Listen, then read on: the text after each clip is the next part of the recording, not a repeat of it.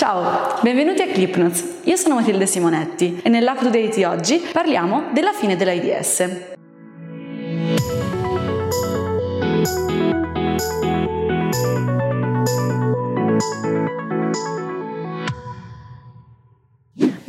dall'inizio. Che cos'è l'AIDS? La sigla AIDS compare per la prima volta in letteratura nel 1981. La sigla sta per Acquired Immune Deficiency Syndrome. L'AIDS rappresenta lo stadio finale dell'infezione del virus dell'HIV, dove HIV sta per virus dell'immunodeficienza umana, quindi Human Immunodeficiency Virus. L'HIV è un virus a RNA della famiglia dei retrovirus. Per questo motivo avrete sentito che i farmaci contro l'AIDS sono definiti retrovirali. La cosa particolare di questi virus è che sono in grado di trasformare il loro RNA in DNA attraverso uno specifico enzima, la trascriptasi inversa. Per questo motivo sono definiti retrovirus. Il virus tende a colpire le cellule del sistema immunitario, causa un progressivo indebolimento del sistema immunitario. Per questo motivo espone il soggetto ammalato al rischio di ammalarsi di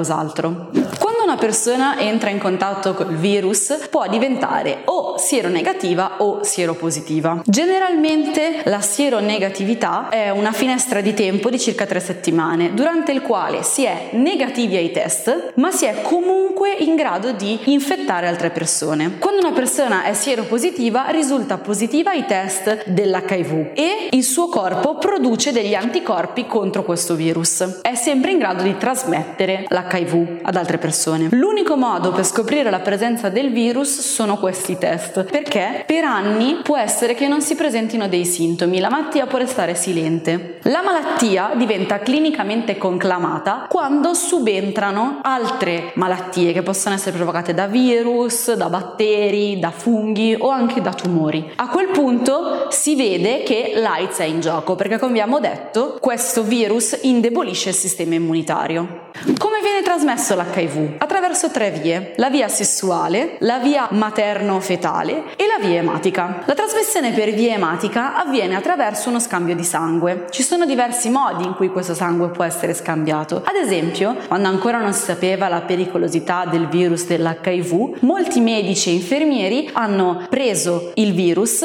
attraverso i prelievi di sangue. La trasmissione da madre a figlio può avvenire durante la gravidanza, durante il parto, durante l'allattamento. Il rischio per una madre seropositiva di trasferire l'infezione al figlio è di circa il 20%. Tuttavia è possibile ridurre questa probabilità al 2% grazie ad un farmaco. Il terzo modo è appunto la trasmissione per via sessuale. Questo avviene se il rapporto sessuale non è protetto, cioè avviene senza preservativo o misure simili. È importante anche come non si trasmette l'HIV. Infatti è impossibile trasmetterlo attraverso scambi come abbracci, contatti, stretti di mano. È molto importante sottolineare questo perché all'inizio, quando si è scoperto questo virus e la diffusione di questo nel mondo, le persone che erano seropositive venivano escluse dalla società. È famosa la foto di un bacio tra l'immunologo Fernando Aiuti e una giovane seropositiva. Questo bacio, immortalato in questa foto, serviva a sottolineare che non c'è modo di passarsi l'HIV con un bacio.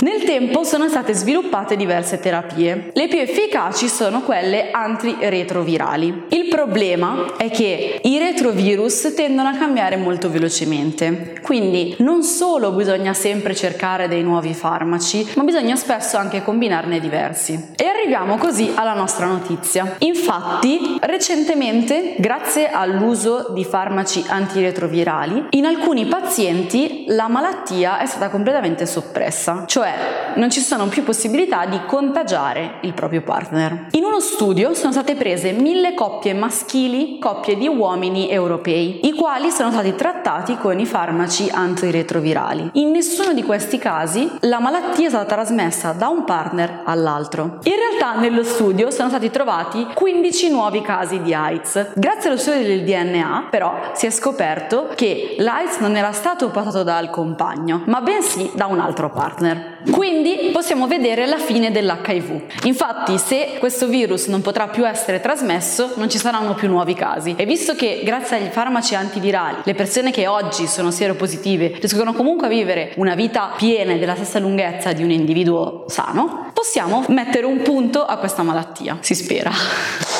La puntata di oggi finisce qui. Continuate a seguirci su tutti i social. Ciao!